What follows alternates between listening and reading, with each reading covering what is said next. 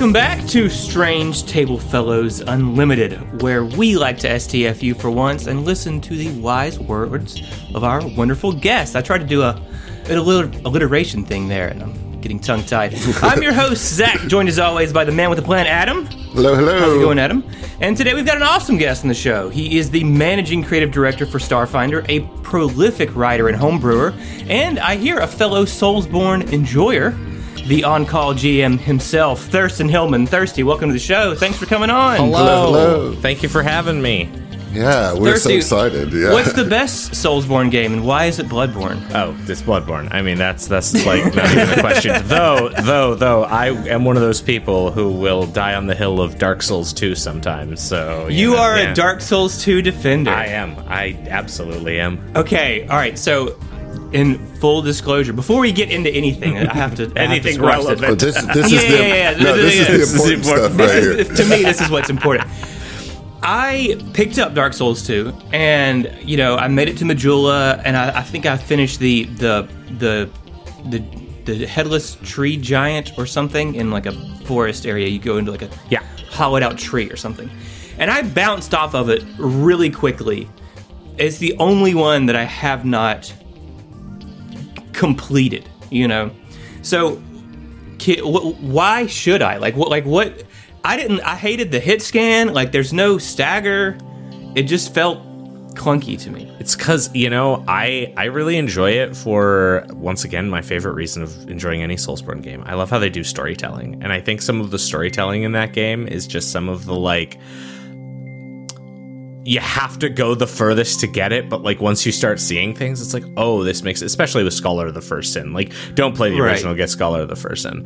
Uh, but I, ju- I just think it is a it is a very solid game that does have a few areas that like challenge norms in terms of playstyle. Like I think the like under underwater lake is one of just like my favorite zones for atmosphere. I just think the game has really good atmosphere, like really good soundtrack. Like it, it just feels very good for me. But that being said, I like uh, I'll I'll play a Soulsborne game no matter how bad the controls and the gameplay are. So like, Okay. Uh, okay. Well, I, I I agree. I mean, you know, the first time I went to Majula, I was like, oh wow, this is you know, this is stunning, right? Mm-hmm. Uh, so th- I, I I I feel you on the atmosphere for sure. I, I I will just, say uh, though that the fact that you can like run out mobs in zones becomes really bad if you're someone like me who gets angry at points and I'm like I'm just gonna grind a whole bunch of monsters to get a whole bunch of Yeah, that's like the only one that does that, Yeah, right? You yeah. can you can. It's like a, a grind prevention sort of thing. it's it's incredibly weird and also incredibly frustrating when you die with souls and um, lose them because you can't get them back. So it's it's it's got weird things. To it. It's you know what? it's it's like a quirky game that I just I just enjoy for for what it is. It tried some new things, but Bloodborne is obviously the best one. There's there's no question. Yeah, Um, I mean, it, it just is what it is. So, you know, standing up on my desk is my is my queen, my Lady Oh, Maria. Lady Maria, know. Let's go, let's go. Uh, Did we just become best friends? No. Um. so, who do I have to talk to to get the ball rolling on a, a shameless ripoff of a Bloodborne AP in a Paizo system? Like, who? Like, who? Who? I, I need to make this happen. Well, it's it's funny you mentioned that um, because because um, one of the Starfinder books that just came out, um, and this is where like I I get to abuse some of my newfound powers, which I really like in my new role. Um, Ports of Call um, has this like cool thing in it called like a, a galaxy map that's a poster map of the Starfinder galaxy in the back, and I sure did get to take something that was from my homebrew campaign and be like, you know what, this is just going in the core setting now. I'll just put it on the map here. There, This is there, here. there may or may not be like a nation in there that's like or you know interstellar civilization that's just space bloodborne. I you know I'm not saying that it's official yet, but you know when you're in my position, you can make things official when you need to. So. uh, Well, t- tentatively, I just want to say I really appreciate that, Thurston. I, thank you, thank you. That, uh, I, I need it in my life. Uh, but speaking of your background, right? You are the managing creative director uh, for Starfinder at Paizo. And before we get into that specifically, I kind of wanted to ask about your background. We like to ask how people got into gaming in these in these sort of interviews. So, how did you get into tabletop and then more specifically working on Starfinder for Paizo? Yeah, so so my like tabletop wee lad thirsty career in gaming actually began with um tabletop miniature games. I started with uh, back in like the oh gosh, I want to say 90s now. Oh god, um, when I was a wee wee wee wee wee child. Um, I you know I played. I started off with BattleTech, having no understanding of the rules of that game, but when I tried it, but I like big stompy robots. So and I had some older friends in my friend group who knew the rules and just told me what dice to roll. Uh, and then I went into my you know other life addiction, Warhammer 40,000 at the time. Um, but along with that, you know, you're you're doing other nerd things at the time. I picked up the Dragonlance series that got me into D and D. I got really heavy into second edition D and D at the time when it was kind of hitting the end of its life cycle. I was one of those, you know, teenage my teenage years where I'm like I'm never switching to third edition. That did not last long at all. Um, Thaco till you die. yeah, right, right, right. Like again, like edge teen thirsty. No, um, and then what ended up happening was I, you know, graduated high school. I ended up uh, moving into like a, a kind of gamer nerd house with two of my good friends. Where I think at one point we were running like four campaigns a week, and it, you know, living the dream, so to speak. Um, and at that point, I ended up doing some freelance for a company. Um, if you've ever heard of EN World, I did some stuff for EN Yeah. Publishing. They did. Um, uh, adventure path called War of the Burning Sky, which I did like a bonus adventure for in a like call they had, you know, an open call they had to add some stuff to their hardback compilation. I'd actually been running the campaign. Um, then I ended up doing 4E conversion to Pathfinder from uh, bu- bu- bu- bu- their Zeitgeist campaign, which is like a, their second adventure path they did. So Pathfinder 1E conversion. That was kind of like my start and foray into writing. And then I even wrote some of those Okay. adventures and did, did some stuff like that. Um, and uh, during all of that, uh, this you know random company you may have heard called Paizo had an open call for um, Pathfinder Society, and I uh, put in a uh, I put in a an adventure. Um, and at the time, I think it was Josh Frost was the person running Org Play, and he sends me back this like thing that's like, well, Mr. Hillman, having an adventure that has the players like going to find Vault and then ending with them fighting a rust monster that can destroy all their equipment in organized play, and the rust monster has also eaten all the treasure they have like come to save is probably not a satisfying experience for players.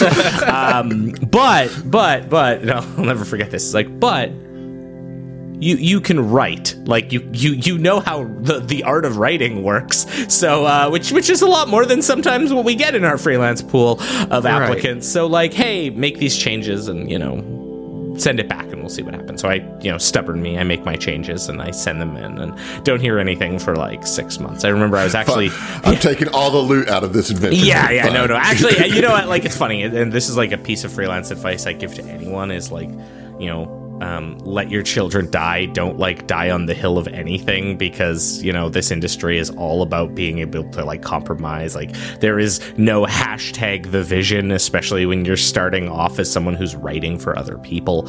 Um, Right. So, like when I started, I was like, okay, I'll make these changes. You know better.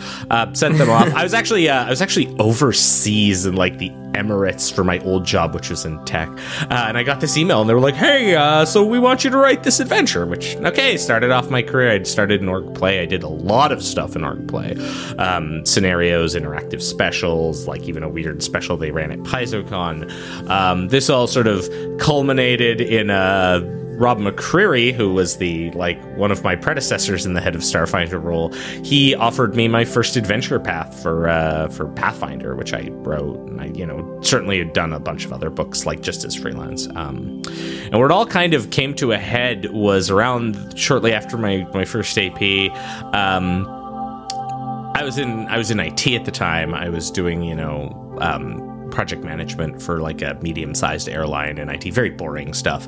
Um, and like it was involved with a merger and da da. And so they were like had to downsize like half the staff. I was one of the ones to go because they had a choice between like me or the son of the like head of the, the Oh. department. And I'm like, well, I guess. But you know, hey, Nepotism wins. Hey, right? unem- Yeah. un- you know, unemployment enjoyment is great, right? so, Yeah, so. I get my like, you know, severance and all that. And I'm sitting there with my partner, and I'm like, what am I gonna do? Like, I, you know, I might go back into IT. Like, I could get a job, no problem. Problem. But like, yeah, I've got all this freelance. I'll just start freelancing. And so like started this like trickle of freelancing full time for Paizo to the point that I was like, you know writing two adventure paths at once and a module just because like hey they needed people to backstop stuff. Um, right. and eventually yeah I, I, get this message. I'm going to gen con that year and i get a message from uh, Erik Mona who's like hey uh, you want to you want to go out for for dinner one night? And Erik you know the publisher of paizo um, invites me out for dinner and you know we're, we're sitting and chatting. He's like so um, we have this uh, the starfinder game that we just announced at paizocon that's really exciting. And uh,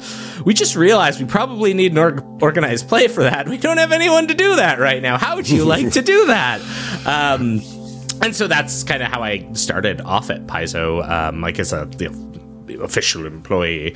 Um, mm-hmm. I ended up uh, doing like starting the the Starfinder Society organized play, and this was before you know the like Starfinder had launched. So I was involved with like a lot of behind the scenes stuff at the beginning with Starfinder. Just getting it all set up. Yeah, yeah, getting it getting it all set up. Um, but also just like you know there there were certain rules, things like John Compton, who was running organized play at the time. Um, you know him and i uh, like had a pretty good understanding of you know the the player mentality uh, so when we were looking at the starfinder initial rules there were certain things that like we just immediately like latched onto and were like we have to fix this before the book goes to print we have to fix this so there were a lot of things yeah. like i think in the original version of starfinder it was possible to just ready actions to throw grenades like first level grenades so spellcasters could never get a spell off um, oh, there man. was there was like a there was a th- oh we we calculated out in the original like okay so you would have to as a first level character save every credit you're assumed to get to eighth level before you could like afford a raise dead like equivalent like, so you couldn't even like theoretically get them to like mid high level. Like, it was just and all of this. if you stuff. didn't spend anything, anything, right? anything, right. right? Which, right. which you know, in like maybe in a in a like AP or something where you're picking up loot and da da da, like you're, you're not, not selling everything, you're fine. But like in organized play, certainly that doesn't work because like no, characters yeah. are dying. So you know, we, we we we got to get our hands dirty with the rules, help out a lot. I remember doing you know like starship combat stuff, all sorts of things. Um, and so I did that for you know the first uh, through the first three seasons of uh, Starfinder Society, which was four years because our first season of Starfinder Society was like a double truck um, two year event. And then, yeah, uh, then there were some staff changes. I ended up jumping over to help Pathfinder Society for their second edition in season two, sort of wrapping up season two. Um, and then I ended up jumping again because they'd been doing these things called digital one shots. And up until that point, those digital one shot adventures had been like kind of whatever developer was free to work on them and they decided hey maybe we should have one person who's doing this consistently along with some like other miscellaneous like the interactive Making specials. It, yeah. Right have a through line and everything yeah. So i did that um, and i did that for a couple months before um, i pitched this project for scoured stars. Let's do a hardback compilation. I'm sure we'll talk about that in a bit. Um, and i started mm-hmm. doing that as like part of my uh, part of my my job. And then uh, there were some more staffing changes and uh, sure enough um, I ended up hopping on as the uh, the managing creative director for Starfinder, um, and that role is sort of like a, a new thing that the team hasn't had before. So. So, what exactly does that entail? Being the managing creative director of Starfinder, like what do, what do you do? What do you, what does your team do yeah for people who might not be like familiar with the industry yeah absolutely absolutely so so it's a bit different than um, our current like other two departments right now paizo's sort of uh, on the like creative side. We're, we're structured into three pods. Um, there's Pathfinder um, narrative, um, and that is kind of the adventures line. So that's you know modules, adventure paths, and that has a manager that's Linda Zayas Palmer, and then a creative director that's James Jacobs. Um, then there is now the Pathfinder rules and lore team, and that sort of you know the designers, but also like people who've been working on some of those Lost Omens books. So Similar vein, the manager on that side is Michael Sayre, and then the creative director is uh, Luis Loza. Um, the difference being the manager is the person who kind of does all of the uh, scheduling and like performance reviews and dealing with employees and like, you know, having final say on like high high high end product stuff the creative director is the person who is supposed to have you know the the vision like the the influence and through line on the, the creative elements. They'll be the one who's like pushing story arcs. They'll be the one, you know, pushing what contents may be going in some of those books. Um, and so in Starfinder, we're a smaller team, and we realized like it didn't make sense for us to have both of those roles be separate, especially like you know right now we're um, really like a three slash four person uh, team, and so it made more You sense to Jenny? Yeah, so so the people on the team right now are uh, you know myself, uh, Jenny Jarzabski is our um, senior developer. We've recently hired um, Dustin Knight, uh, or late last year, who's come on as our you know developer, um, and then you know though technically reports to to Linda, I, I do consider you know Jessica Catalan like uh, who runs uh, Starfinder Society uh, like an integral part of what we do on the Starfinder team. She sits in all of our meetings. I, I, I just don't do her performance reviews, right? Um, right, right. but those are those are sort of right now the the four like primary folks who are on Starfinder, uh, and my role in that is is to basically have a have a handle, you know, on the. The, the staffing stuff that I mentioned, you know, scheduling and like, you know, ah, I'm making sure, you know, I approve your time off requests and oh, do performance reviews, but All also, yeah, all that, all that, which, you know, I have background from, from my, from my time in IT. Yeah. But then also, um, just the, the creative direction side. And, and that is, you know, to me, the more exciting one, which is, you know, Obviously. yeah, you, Obviously. Get to, uh, Yeah. you get to do, you know, like planning out of, you know, books that are coming out. You get to work with the team. You get to do mentorship. Um, so a lot of like how, how the, the, the trickle down works in the team right now is I'll be the one who will maybe pitch some high vision stuff. And this is not, you know, me telling like, haha, everyone has to do what I say, but we have talks about this. Um, and we, we, you know, we, we come in to, you know, discuss like what books we want to do, how we want to approach these books. Um, and then, you know, Jenny will get some of that. Dustin will get some of that. Um, as the senior role, Jenny takes on some, some different tasks or does more mentorship directly. So, so it's kind of, you know, a, a, a a, a solid a solid working relationship right now um, which we haven't quite you know seen a lot of the visible fruits of because a lot of the books that are coming out are still things that were you know in the works from before i took over the team which has been interesting Right, right. Some leftovers from Is Ports when of Call your first, like, where that you're involved in, or is that still old? oh i don't get like like books i've pitched don't happen until after starfinder enhanced. So it's Oh, wow, actually it's actually like like we do these books keep in mind like long long time in advance. There's like a, the, a lot of people think that it's just like ah they they get the freelance text in they get the freelance text like developed and that's it now. There's so many other steps that go into this. It has to get laid out. It has to get copy fit. It has to get edited. That's there's also an edit before that. There's also you know has to go to a printer. It takes time for us to send those files overseas get them printed come back ship like there's so many steps in this process. So Right. when, Yeah. when we're talking about yeah books like you know that being said, when it came to um, Ports of Call and Enhanced, I, I was certainly in the room uh, discussing them with the team. Um, Enhanced was actually one of the ones I had like. I put up my dukes and fought for because I thought it was a really important book that we needed in the ecosystem at the time. And we're we're definitely going to talk about it. yeah, yeah, yeah, yeah, Don't, yeah, don't don't worry about that. We're talk- I'm curious. Do you have a, a a canon timeline anywhere of like ha- where certain APs or modules or organized play scenarios fit Yeah. into a broader Starfinder timeline? Ab- absolutely. So this actually fits in with with a lot of what I've been doing right now since taking over the team, which is you know. Um, a lot of people have been asking, like, where's all the Starfinder announcements? Well, one thing I did when I took over the team and I thought it was important was to sit down and like start recalibrating and being like, like, okay, where are we in our life cycle? What does the game need? You know, what directions should we be going? What's worked? What hasn't worked? And part of that is, is yeah, looking over our old APs, looking over, you know, some of the the timeline elements of our game, like what's happened, what do we have, what don't we have, um, and, and with APs, we always assume as a default um, that we have kind of like a, a weird equation of um, years in in Starfinder.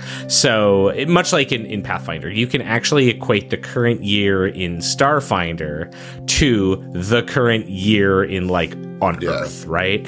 Um, and I yeah, so so that is something we look at. So when an AP is released, theoretically, um, what that means, like, because because the game came out in um, what was it? Yeah, 20, 2017. So yeah, it's like 317. Um, the three XX would correspond to our current year.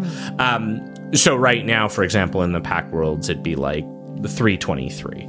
Um, but when we do APs, we actually assume that they occur when the AP was released. So, like Dead Sons, for example, would take place in 317. Now, uh, that becomes interesting because one thing we do in the edition cycle to avoid spoilers and a bunch of other stuff, with some exceptions, is we'll do things like, yeah, these APs occur, but we don't actually lock them in the timeline until we like have a, a book or some event that makes it very relevant. Uh, a good example of this is like the, the Drift Crisis event that we just had happen, right? We had a whole section in there that talked about, you know, oh, how, how you could like, you know, use the Drift Crisis for all these APs that we've come out with. Um, but we don't like we don't assume that you're running it in three, you know, 317. Uh, there are some interesting products that deviate from that. A good, another good example is like Scoured Stars. Scoured Stars, when it comes out, assumes that it's happening in 317 AG, and there's like part of the book that talks about that. Um, because you know, in Ports of Call, one of our new books coming out, well, there's like a settlement in the Scoured Stars now, but in the AP, you haven't even explored it. So we do some timeline advancement, and internally we have like a sort of canon timeline that we we we build upon. But there's there's a snap to effect. A good example of this would be like when Pathfinder uh, came out with second edition. They actually like codified the results of a bunch of APs and sort of snap forwarded. Um, so when we have a good example like that, oh my gosh, Thurston just confirmed Starfinder second. No, I didn't. I'm what I'm saying is is when there is a when there is a like a good product or a good time, we can do that snap forward. Uh, but we do keep keep tabs on all. Okay, I, I figured you had to. Yeah. right. Right. So uh, yeah, it's nice. It's nice to get confirmation. I, It's I good, trust it's good to that y'all know are- because we run a lot of APs and we also try to make sure that everything that happens in our on our shows is kind of consistent in a in a STF universe, and so we try to keep the timelines as close to Absolutely. possible uh, accurate as possible. But you know, we we ran one group through Aeon Throne, Signal Screens, Signal Screams, and Devastation arc, and so we had to get kind of creative with how we push the timelines on that, um, just to so that we could keep it all somewhat accurate. Would you say that the same thing is in place for the single book modules? Kind of the same kind of rough. If it came out in this year, that's Yeah, I, I, I think correlates to the same. that's generally our default assumption. Like some of them, like Drift Crisis case files. Well, that has to come out, you know, during the Drift Crisis, right? Right, Uh, right. Which we sort of establish a, you know, a rough timeline on. But some of the APs, like we don't ever want someone to feel like, oh, I'm running Dead Sun, so I have to run like five years ago.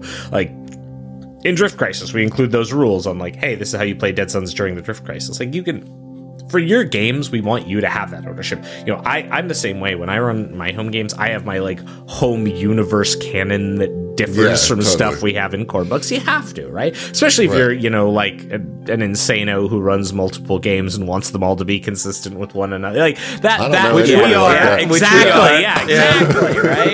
Right. Uh, even if like. Even if you as the GM are the only consistent through line, it doesn't matter to yeah. Um, So no, like internally we, we we have that sort of locked in as like release dates, but there's some there's some wiggle room. Again, a good example, Scoured Stars is like something we're releasing now in early 2024, but assumes you know 317, so that's like yes, what seven years beforehand now. So yeah, Right, right. So let's let's, let's dig into Starfinder uh, a- as as a, a system and as as a, a universe, a, a lore. What what are some of your favorite aspects of Starfinder? Because I mean, obviously, you know, this is our system of choice. We love Starfinder, but for you, what what do you really latch onto when it comes to Starfinder specifically?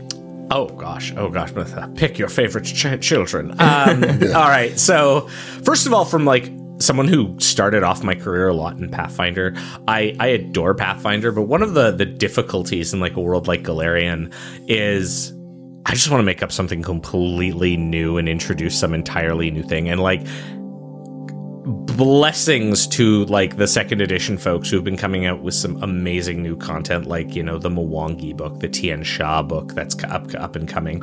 Like they're really like treading new ground. But even then it's it's not necessarily new ground right? Like it's it's just fleshing it's out, fleshing out stuff right. that is yeah. established and there's no like oh we're gonna find a whole new continent unless we you know start like digging into some of those other continents. I think with Starfinder what really excites me is that ability for us to bring in stuff that we need um, now, that being said, I also think that one thing Starfinder as a as a brand needs to focus on a bit more um, is on established brand elements and you know mm-hmm. not just having every story be kind of disconnected from the whole and you know hey we do this ap but it doesn't have any bearing on like the the wider setting or this adventure that's maybe off in a corner and it's like a cool thing for your players to experience but what's the impact of that on the broader setting and then you know looking at you know some of our groups we have like you know like hell knights and knights of Golarion and all of these different factions i think you know the setting should be diving into those more and, and, exploring what's going on. One thing with Starfinder that I really like that it does is it offers a lot of promises um, with you know different story arcs that are going on, you know different different factions that exist in the game, and I think it's high time that we start delivering on some of those. Um, some some of those, those story arcs and promises in in like would, in a very fulfilling way. Yeah, that would make uh, one of our castmates very happy. Heath, who, you know, he, again, Starfinder is our game of choice, but Heath has always been like, you know, we have these wonderful Pact Worlds, but none of the adventures take place on the Pact Worlds. And he, he wants a Triaxus adventure so bad, he, he it's, it's literally coming out of his face. Just Triaxus, please, you know. So, so like, so, so, so I, does Jenny. So don't worry, you're not alone. there's, yeah. there's at least one person on the team uh, who well, that's, is, that, that's a yeah. pretty important person in, uh, role to mm-hmm. have in your in our favor on that too. So yeah, I, I think that's absolutely uh, you know what the system needs more of. I was going to ask you what you know what have been your goals for uh, Starfinders since taking this position, and I would hope that telling more stories within the Pact World's established settings would certainly be one of those, and it sounds like it is. Yeah, oh, ab- absolutely, absolutely. I can't I can't go into details on like you know unannounced products, but certainly one of yeah. one of the things I've I've pushed for is a lot of like we we have done a one of the things I, I noticed when I came in is that Starfinder is a very broad setting, and I think it's done really well at like, you know, I, I, I view the game right now as like we've been building the board, right? Like we've been mm-hmm. putting all these pieces out and just expanding the board and expanding the board and expanding the board. The thing that the setting I, I think could benefit from um, is more depth. And that's like digging into some of these things that we have. You know, factions that have like, you know, Hell Knights that have like a two columns spread on them. That's that's not enough for some players. Um, and so I, I think like really focusing, and that that goes in with like our adventure paths as well, making sure that when we're doing adventure paths, we're really focused on you know specific elements and what elements we want to bring into those APs. Um, what are the stories we're telling, and what is the impact of these stories? Um, the uh, I mentioned before we I like you know I sort of sat down with the team once I took over and we started looking at things from a very strategic level from you know a very like where do we want to go? What do we want to do? And those have been some of like the most creatively fulfilling meetings of my life because it's really good for us to sit down and go, you know, we should do this, or you know, hey, maybe maybe we could look at doing this. Um, I, I strongly recommend. We're going to have at uh, PaizoCon next month a um, Secrets of the Pact World panel. Uh, we're going to announce some some new stuff there, so you'll probably want to be there for that. But um, also, I, I plan on like having the team talk about just some of this stuff that we've been you know spitballing. We've been having meetings uh, fairly recently just about like the Pact Worlds and like, hey, what's going on on Akiton right now? And then they'll be like, oh, well, in Starfinder Society, we introduced a portal of the first world that's like making part of the planet green. Oh, okay. like, what's the impact of that? And then just like starting to starting to look at things and like, you know, what are our small that, what yeah. are our small changes? What are our big changes? And like we're we're starting to to line some of that up. And I think even with APs that you know, adventure products and material that maybe we haven't announced yet, you're gonna you're gonna see a focus on some um, some really big mysteries, like big question answers that people nice. have been like, "Hey, this thing." Um, I, I, you know, I wrote for it. I love Attack of the Swarm. I think it's a great adventure path.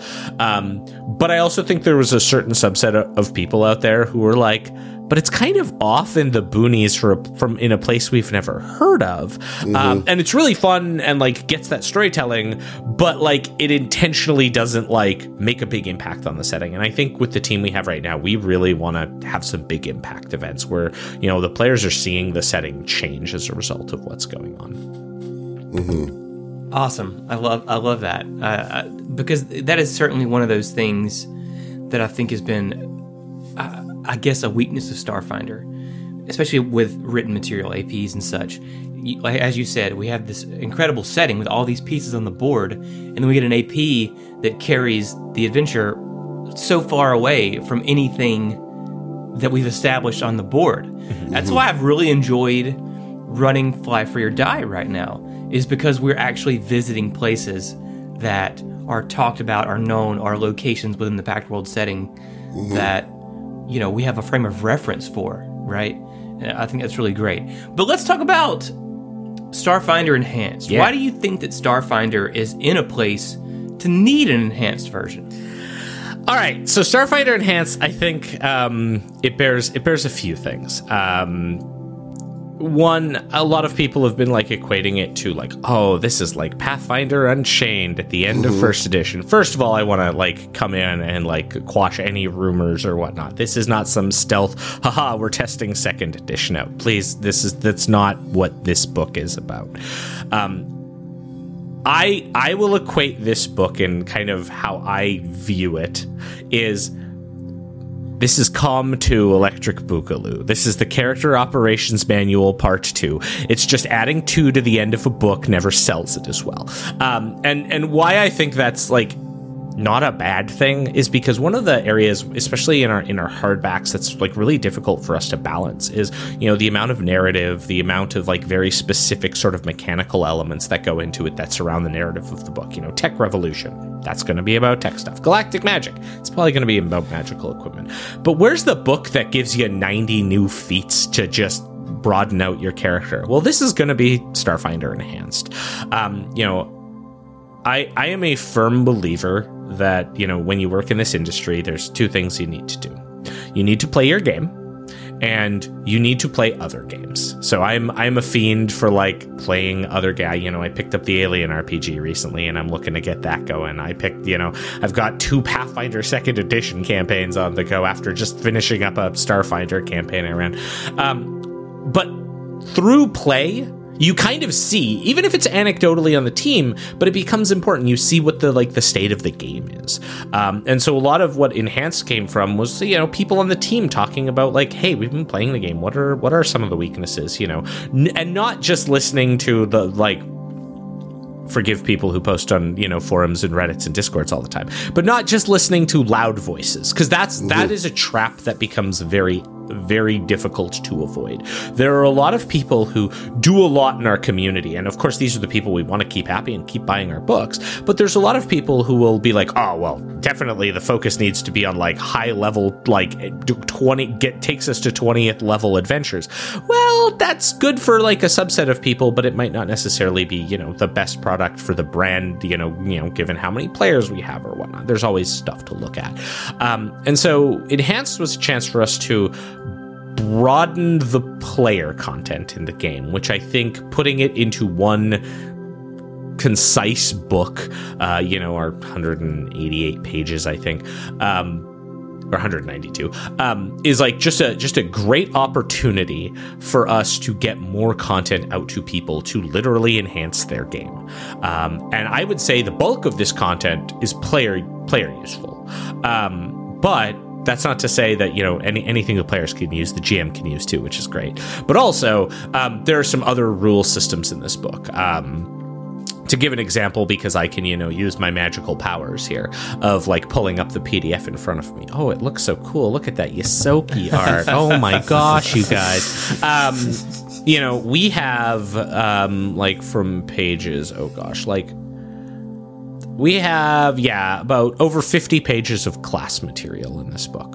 And that's for every class that exists in the game. In like, you know, precogs, vanguards, you know, nanocytes, all evolutionists, they all get new content in this book. But then four of the classes become enhanced. And you know, a lot of people have been sort of talking about online and, and in different areas like well what what what is an enhanced class what does that mean is it like you know in Pathfinder Unchained, which again is sort of the equation book here. Does that mean um, that like we're just getting completely new rewrites of the classes? Well, no, no, it's not. We're actually providing um, some some slight adjustments. So like most of those enhanced are going to be, you know, two pages with maybe a new level progression and then some of the new abilities that are in there. You know, some of the old abilities are still going to work. Um, I, So, oh, good. yeah, while you're on the classes, there's four, right, that you picked to to get a enhanced version. Mm-hmm. Yes. and then every all the other classes get some extra content as well. But there's four that are enhanced, and it. that's Envoy, Technomancer, Witch Warper, and Solarian. Is Yes, correct? correct. All right. What about you? Don't have to, you know, give us the deets on what you've done with those classes, but what was it about those four classes that made them stand out from the rest to have this kind of improvement Yeah. chassis put over the top of them? Absolutely. Okay, so so rewind a bit because there's an obvious like elephantine question in the room, which um, is why don't you just nerf the operative? Um, and, and so why I why I jokingly say this is because you know when you're when you're looking at it like when I'm playing a game I I love having an operative at the table. They they have fun because they're really good. Um, so why don't we make some of these other classes? You know like rather than bump the operative down why don't we look at some of these other classes and look at the specifically not just math but let's look at the the the play state for some of these classes and what could make them more interesting. Um, what could you know for lack of a better term increase a player engagement at the table. Um, you know i just did the the keynote for cosmic crit and crittercon um, I, I, I, yeah, I gave a little spoiler for maybe the uh, the enhanced uh, envoy there, but you know, there's there's certainly some some other classes that you know get get some little little perks in this book. Let me let me maybe uh, let me maybe pull one up. Give a give a live spoiler Hey, here. that'd be all right You know, hey, why not? Right? This is again one of the perks of my job that I you know just get to get to enjoy, which is always. Definitely a perk of our job right here. Yeah, to get yeah. to, to get to talk to you. Um. uh, So yeah. So like, hey, you know the witch warper. Um. Yeah. Okay. I'll, I'll take I'll take personal I'll take personal like. I'll jump on the grenade, uh, the alternate reality grenade of there used to be a Witch Warper playtest class that was really good um, that I ran a like stream game of, and we switched a character from a Technomancer to a Witch Warper, and I gave a bunch of feedback, and then that maybe resulted in some overturning of the Witch Warper. so I take I take I take personal responsibility. So in the meetings when I was like classes You we killed should the Witch look Warper. at, um, so when we look at the Witch Warper now, you know, hey, like a good example would be like, hey, Infinite Worlds. Uh, this ability functions as the character operations manual Infinite Witch Infinite Worlds ability with two exceptions. Uh, and I'll just read you maybe maybe the first one, but like first, each day you gain an additional uh, you gain additional spell slots equal to those you would gain normally, but these spell slots can only be used for Infinite Worlds. Hey, you know that whole thing about having this class ability that like ties into your spell slots, which are your for the Witch Warper, especially at first level, you're like, this is the the amount of times we can be cool a day. Um, Yeah. It really sucks when you have to make a choice between like a really situational thing that is supposed to be your class theme and your spell casting, and that if you burn through all of that, it's gone. Well, what if you did have a bit more, you know, hey, like a, a fifth level witch warper with 16 charisma has like five additional spell slots and three second level spell slots only usable for infinite worlds so now they can use That's that so ability good. yeah that, that, Yeah, that- I mean, that's, that's- so good because that's that was the hardest part about needs. yeah because Witch Warper is a cool class thematically and flavor wise and everything, but you just never. It was always so hard to use Infinite Worlds because you're having to expense of your sacrifice this other Your thing spells, and, yeah. and so you know this is this is what we're looking at with these enhanced versions of these classes is you know um and I, I talk about I talk about Envoy um, on, a, on a different podcast, but the the idea that like with an Envoy, there is a feels bad experience, even though if it is feels good in some ways. Of I spend my turn buffing someone else so that they're gonna do better, and I'm not, you know, having an active contribution. So we really looked at that as well. Of like, you know, wouldn't it be cool if there was a way for the envoy to like buff someone and contribute so that like you're still fi- you know Han Solo's not spending his time yelling at someone else to do better. Uh, Han Solo's shooting while yelling at someone. So like looking at stuff like that and how we can how we can make those classes just have a better play experience and be be a bit less binary and forced, especially in support roles where a lot of support roles I feel you know get peer pressured into doing certain moves. It's the cleric problem. It's the, you know, like, hey, heal me or we're all gonna die. But like, you also want to contribute to things, right? And in Starfinder, mm. where everyone has like a gun, hey, maybe we should allow people to, you know, benefit from that or have more uses of these abilities.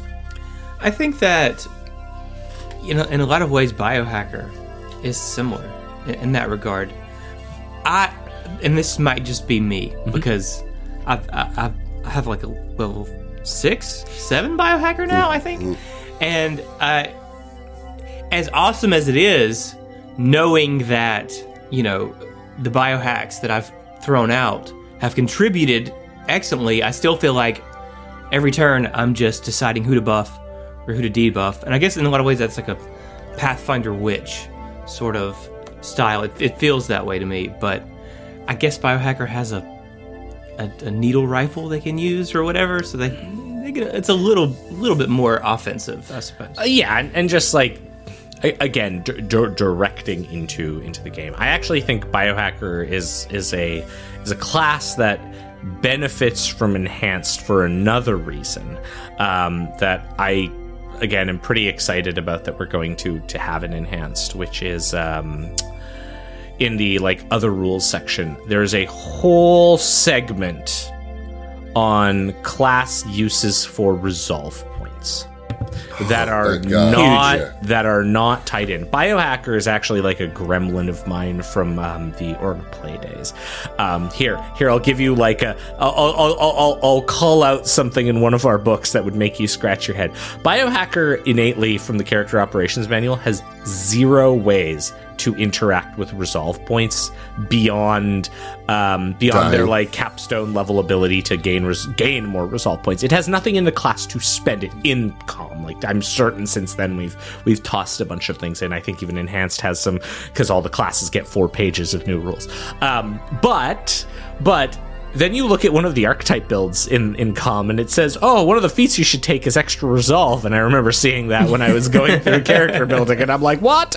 Um, but then we, you know, this this led to a discussion where we were talking about enhanced and what could be in there, and you know, we talked about like, you know, hey, resolve points. I've I've kind of spoiled some of these, um, but I'll, I'll spoil one here. It's like, okay, so some some examples of like how you can use resolve points in this book is, um, hey, here's a here's a thing in our game. If you have two different crit crit hit effects, um, you have to pick one of them to apply. What if you could spend a resolve point to let you hit them with both of those crit effects if you've Dude. got them on there? Um, I would do that. Absolutely. Absolutely. And so, so like, I, I, believe it was Jessica Catalan who did these, um, but did like a lot of, you know, broke them down into, you know, what are defensive, what are offensive, what are transport, what are utility based uses of resolve points. So, you know, hey, here, here, here, I'll give you two new ones. But like, you can spend a resolve point to take an additional move action on your turn.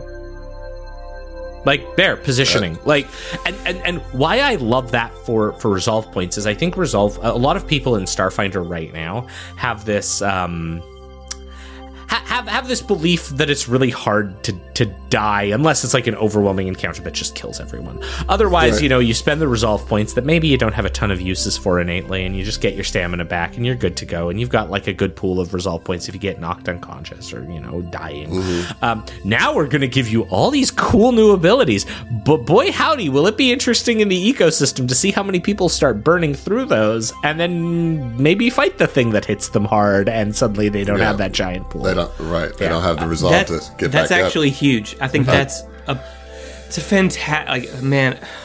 I just love hearing that because it's such a fantastic way of creating balance without specifically nerfing something. Yeah.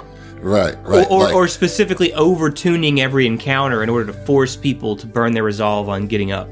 Right. I, I love that it, that yeah. puts the agency in the player's hands, right, to decide what's worth the risk, you know, like and and the, the the couple resolve spinners that you just mentioned are useful and will be alluring for a player to want to use, you know. Mm-hmm. But there'll be some like dramatic decision in that. It's like, okay, well, if I can get both these crit effects off, that'd be great. But now I'm one point away from being below my threshold of being able to pop back up when I want to. I just, I think it's, it's a really clever way to introduce that, as Zac said, without it feeling like, well, we just buffed everything else up to, to all the enemies up and made players easier to kill because that was a complaint we had about the system. You know, like this is such a much more elegant way to do that. Well, it's know? not a punishment. Yeah. Yeah. Right? It's not a punishment for for creating your character who is uh maybe min maxed or whatever, right? What you're doing is giving giving the the player agency in how to spend this resource that otherwise feels like it's not getting used. It's just in the tank, you know, oh, I got a short rest or oh, I've got to you know stay in the fight. Here you're creating options that give choices, uh, and you know, oh man, I, I love that. I love that idea. I think that's fantastic. Yeah, and and and one thing about this system, I mentioned there's these different like buckets of them. Uh, you only get to pick per day one thing from each of those buckets to like to be able. So you don't get like it's not like we're presenting you two full pages of all these new. No, you're gonna get like four of these that you can you know use situationally, right? So mm-hmm. it's not just like oh here's like a whole bunch. Like there's you know there's gonna be four new uses of resolve that you can use, but you're you're you're getting to pick it. Maybe tailor it to your to your character. Maybe you want to take the the resolve spending thing that makes you know reloading better, or maybe you want to take the resolve thing that makes you you know crit better. Like there, it gives some agency and choice to the players, which is again what this book is really about. um, I That's mentioned awesome. that like you know we have these other rules sections. Um, the other two sort of areas that go in there is narrative starship combat, which is something people have asked for for a while, and then we have a, a smaller section um, just called GM tools, which for me is a great example of something where we've looked at the game and it you know We've looked at the game and we've decided that, hey, maybe our scaling for DCs at high level is a bit too punishing. Maybe we should pre- present some better scaling for high level encounters, which we do. Um, you know, there's also text uh, in here on like milestone leveling. Like, hey, do you want to run your games using milestone leveling and not tracking individual experience? I know personally, the number of campaigns I see nowadays where people are just using storytelling milestone leveling is getting bigger and bigger every day and people aren't tracking like every encounter experience now. They're just like, this is the yeah. point in the story where you level up. This is that's how we do it. That's Absolutely. how we do every game. Yeah. That's how I do it in my home campaigns. And then, yeah. of course, you know the the one that I think everyone's been been pining for since PF2 uh, tread the waters, uh, the free archetype variant rule. Okay. Oh, great. Yeah. Oh, like fantastic. I, it's so funny. Uh, I was planning on just doing that anyway for mm-hmm. our next big show whenever we wrap up the APA and start something fresh. Um, I was already toying around with the idea of just doing that. Um, so it'll be nice to see that, that that'll be kind of officially in the books anyway as an option because it, it is a, and particularly with Starfinder too. There's not a lot of archetypes that are like overly powered in the. They're very niche and like flavorful, and so I, I like giving players the option to add that flavor to their character without feeling like it's at the expense of their class features. You know. Absolutely. Okay, yeah. so that's Starfinder Enhanced. I feel like you've given us a, a, a, a good bit on that, and, and thank you for yeah. that. I, yeah. I, I think uh, I'm very much looking forward to the release of this book. We've also got another book that you touched on uh, earlier that it definitely has my attention now. The Ports of Call release. Yes. What, what can we expect from that? Can you give us the pitch on that? Yeah. So um, at its core, Ports of Call is a book that is going to introduce a lot of, uh, you know, what we call ports of call, different, different small, like different, well, not small, but varying size settlements to the, the to to Starfinder, um, to give you kind of your, you know, home base feel. I, I think is a good is a good way to to say it. Um, each of these provides, you know. Um, a stat block for the settlement. We have a, a lovely sort of um, two page spread where half, like the bottom half is text that grows over, and the, the top is like a two page, half page spread of what the settlement looks like zoomed oh, away. Nice. Yeah. Um, and then we have also, along with that, have a half page map for each of the settlements. So you can just Nice. drop it in there. And then we go into, you know, each of them along with the stat block has, um, you know, geography, residence, you know, conflicts and threats, notable locations, all of this, all of this content that just tells you, like, hey, how do you how do you you know like play in this settlement what's going on in this settlement what's happening here uh, and then some mechanics like you know i pulled up uh, one of them right now and it's like okay and then this this place has you know some some uh, different like botanical wonders. So it has some neat biohacker content and some new serums so there's like mechanics that are are spread throughout this book. Um we have one two i think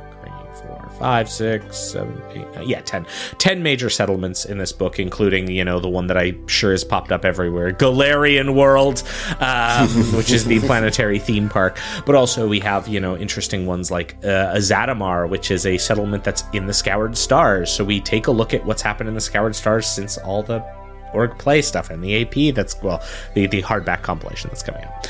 Um, then we also have you know some new places like you know Shulgi Station or Precipice on um on Apostae, and then maybe you know a fan favorite like Outpost Z from a certain adventure path. Um, Yeah.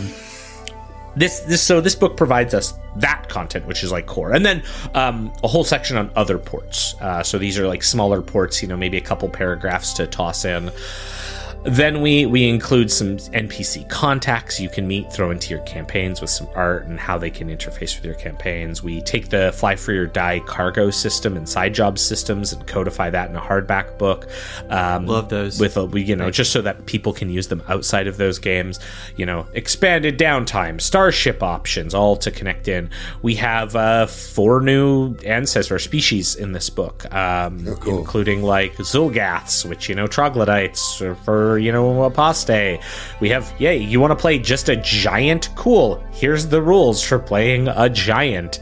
Um we also have a scoured star species in here as the Theer, the sort of gaseous species that appears later in the Scoured Stars adventure path. Um, all of that is really cool, um, and like it's just like content for people who want to build their own games or you know add flavor to their games. I think you know Oppo Z is a great example. You know that shows up in a certain APV run. Um, some of those other places are just you know useful areas for you you to have if you're running your homebrew and just need a station or you just want to you know have the players go somewhere.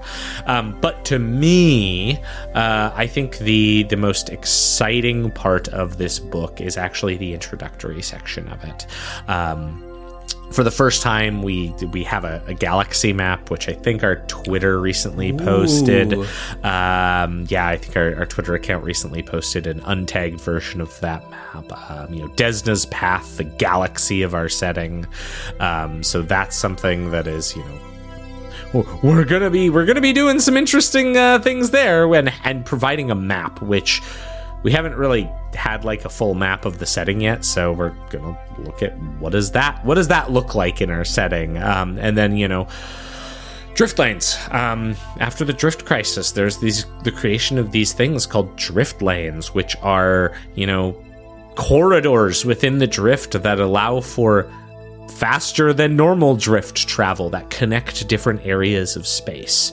Um, and this is something that goes back to some of those talks that I've been, you know, having with the team, uh, and you know what these what these drift lanes let us do for storytelling purposes. A, a good example of this is we have a drift lane, you know, called the um, the the Conqueror's Path, which goes from the Veskarium all the way to to Embroi uh, and the Embri people that we've we've mentioned. But along the way, that drift lane also drops off into the Azlanti Star Empire. So what happens when the Veskarium and the Azlanti have direct, you know, touch points to one another? I'm sure nothing nothing destructive will happen in that instance. Well, I mean, what happens with the fact that when you look at the map, um, the the Veskarium has four drift lanes coming out of it right now. Like they're Oh, they're an epicenter location, uh, and so Oh, so boy. we we have these drift lanes that are also on the map as well as you know giving some some notes on things like hey, this is, you know, a rough cutout of what swarm space looks like. This is a rough cutout of, you know, Azlanti space. We, we put all of that on a map for you.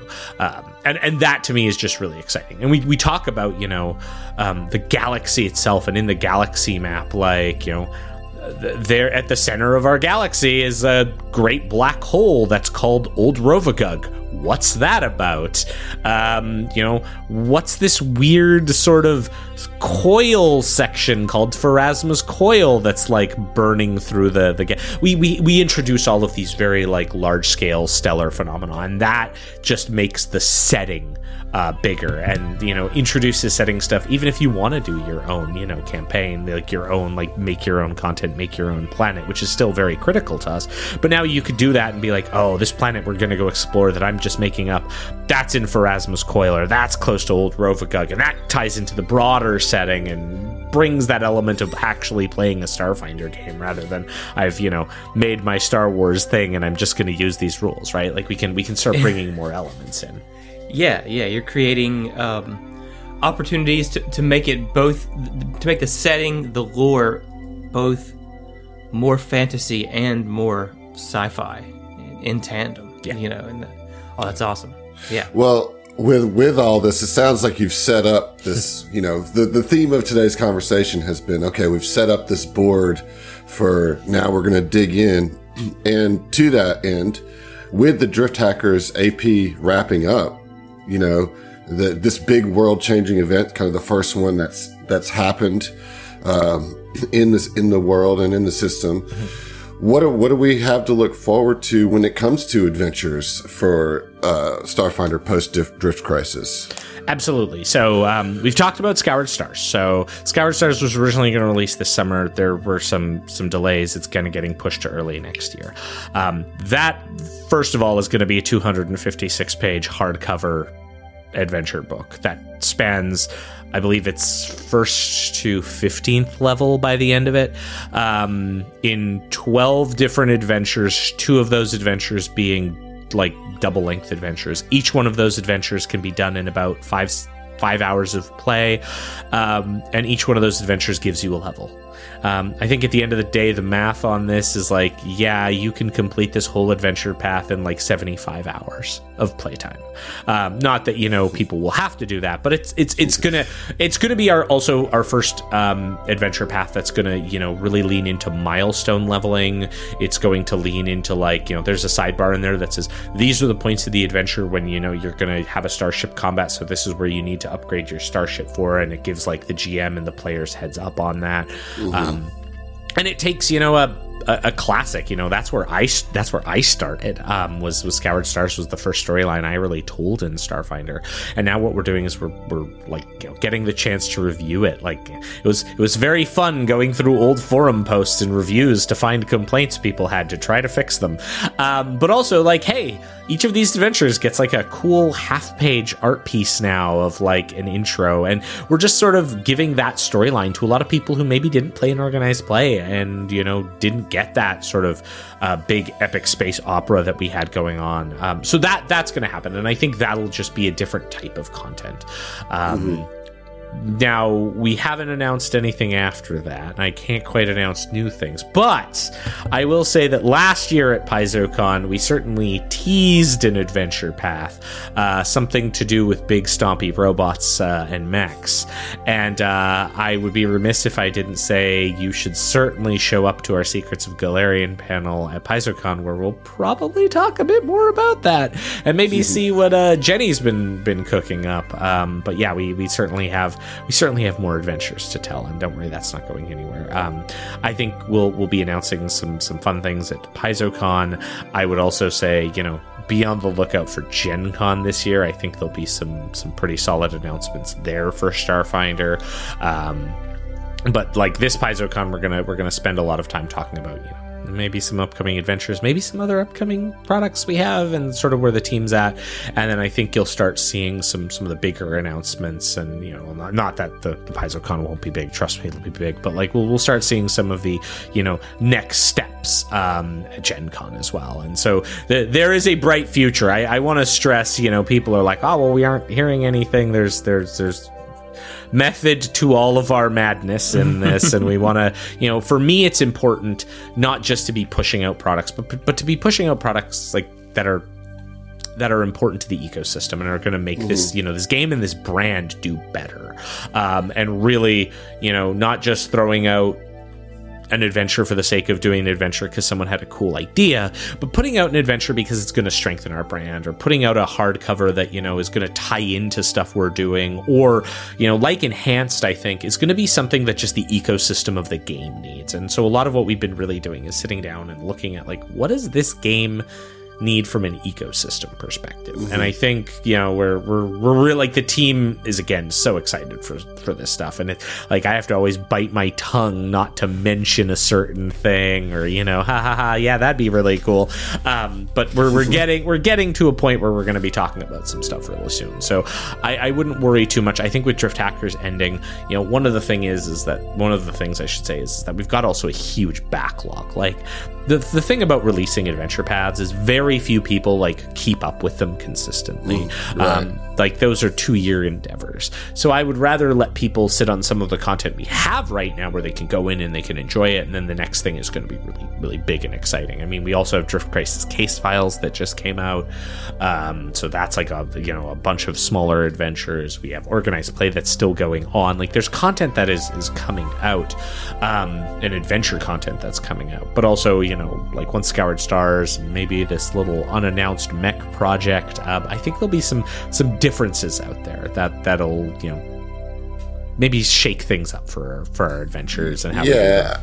I mean i think you touched on it pretty pretty good in the sense that like i i, I for one as the one that reads most of the adventures am grateful for some time to like catch up catch a breath and like I, I i have a sense just from from your post and from your team's engagement that this is like a deep breath in to like recalibrate mm-hmm. Starfinder to have this. I'm just excited to see what next year looks like for Starfinder because you can tell that there's some thought going into the future of it. And I think focusing more on making the game function the way that you guys envision it is an important step to take, you know, for whatever new adventures might come down the line, you know. Yeah, I, I, you know, we had we had the great pleasure of being able to uh, pick Jenny's brain a while back as well, and just getting to talk to both of you uh, as as being sort of sort of the you know some of the main players in Starfinder right now. It sounds like you're really passionate about this system, about this lore, about the world, and about the game.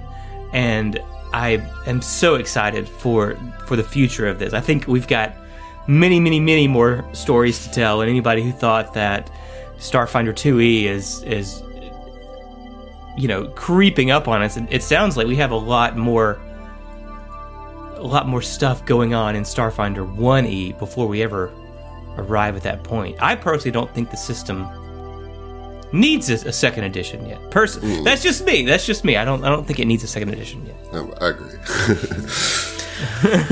I I will say I think you know the stories we're going to tell are going to be bigger they're going to have direct impact. We're talking about things. I was um, I got pulled into a meeting with our publisher Erik, and just off off the off the cuff, I threw out an idea that we like the team had discussed and how it like all fit together, and it was like one of these you know conspiracy board type situations of like, well, if we do this, we know this is true, so we could do this and da da da. And Erik flies back in his chair and is like, like holding his head, like, oh my, and like we we immediately because Erik is a creative, even though he's the publisher of our company.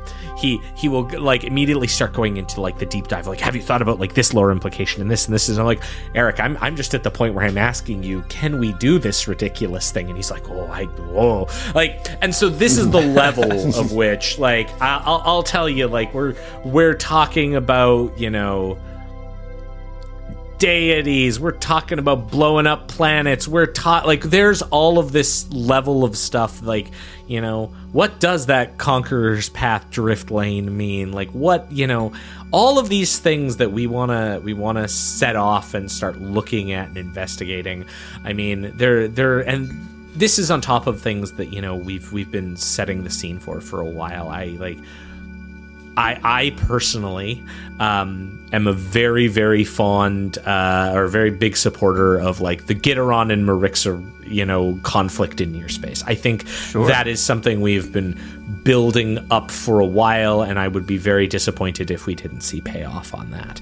Um, but I also think there's some other cool things out there that we could be exploring and maybe doing more with. You know, Near Space has this whole civilization called the Zandite Collective that doesn't really show up or have much of a presence in our setting right now, but it gets a whole thing in Near Space, and you know, maybe we want to do some stuff there. Uh, then we have all these Pact Worlds, like we Right, have all these yeah. Pact Worlds where you know a lot of them right now have these sort of status quo situations or like ah this is the the undead planet boo haunted house um maybe there's stuff we can do there maybe you know maybe eox has a bit Yeah, more I'll- going on than zoe you know That Aucturn egg's got to crack open at some point.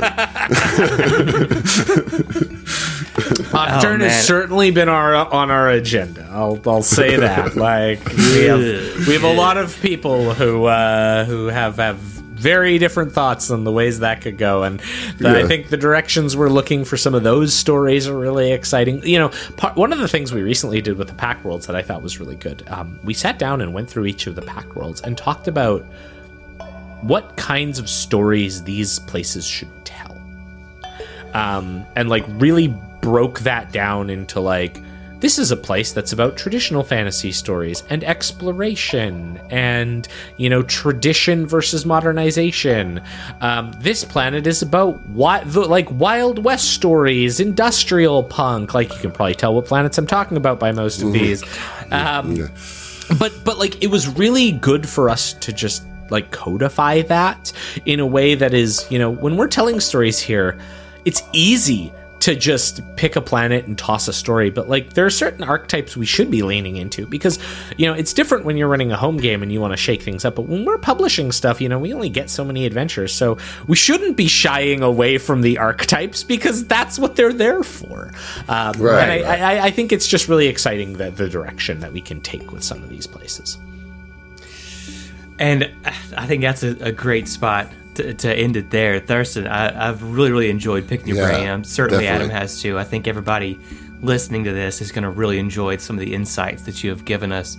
Uh, I am personally very, very excited for the future of Starfinder. I think it's in good hands, and I can't wait to see what you have to show us.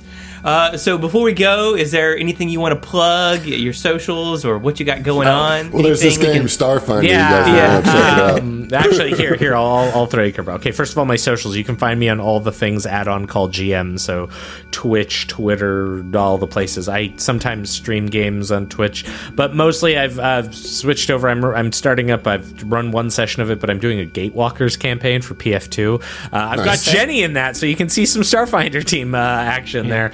Um, so I'm doing that. Uh, you can also find me over on uh, Narrative Declaration, IGM for that. That's kind of a, a Soulsborne inspired world that uh, I, I uh, I've helped create. Um, and uh, I GM uh, for uh, the Rot Grind campaign on that, along with uh, uh, our good friend Zoran the Bear, uh, aka Peyton, who used to work at Paizo as our marketing person. Um, so I, uh, you know, I s- still work there. That's a that's a show I do biweekly. Um, and then uh, for you know more more maybe less personal but professional plugs, I would say uh, PaizoCon. Please uh, come stop by, play games at PaizoCon, um, but also you know that's all online, right? yeah, Memorial Day uh, weekend. Uh, so next month we're gonna have panels. Uh, we haven't announced the the times yet, but we're gonna have two Starfinder panels that I think are gonna be of really like important note to people. We're gonna have our Secrets of the Pact World, where we're gonna you know maybe reveal a couple of things. We're also gonna talk deep dive a bit more of lore, maybe start peeling back some ideas the team has, uh, and really introduce the the the like the team on a you know on its current in its current iteration, I should say. Um, along with that, we're also going to have a nuts and bolts talk on enhanced and some of the mechanics stuff. So expect, you know, maybe a bigger deep dive into mechanics and talk about stuff than even I'm giving out in some of these. Um, so yeah, please come check us out. And then Gen Con, I think you know PaizoCon, we're going to have some big announcements. Gen Con, we're probably going to have some, you know, big, big announcements. So just keep your keep your ears to the ground um, for that. But you know, those are going to be our, our, you know, those are always are our two big releases. Um, but just, just yeah, keep an eye out for those. And uh, yeah, that's that's everything. I got. That's all I got for. for I, it. I, yeah. I think that's a pretty good bit. Yeah, Thurston. Thank you so much. No, thank you. Yeah, again, thank you for taking the time to come talk to us today. It's it's been a pleasure, and um, yeah, I mean nothing left to do. But until next time, Yep. We'll, we'll see ya. you. Yeah. Bye.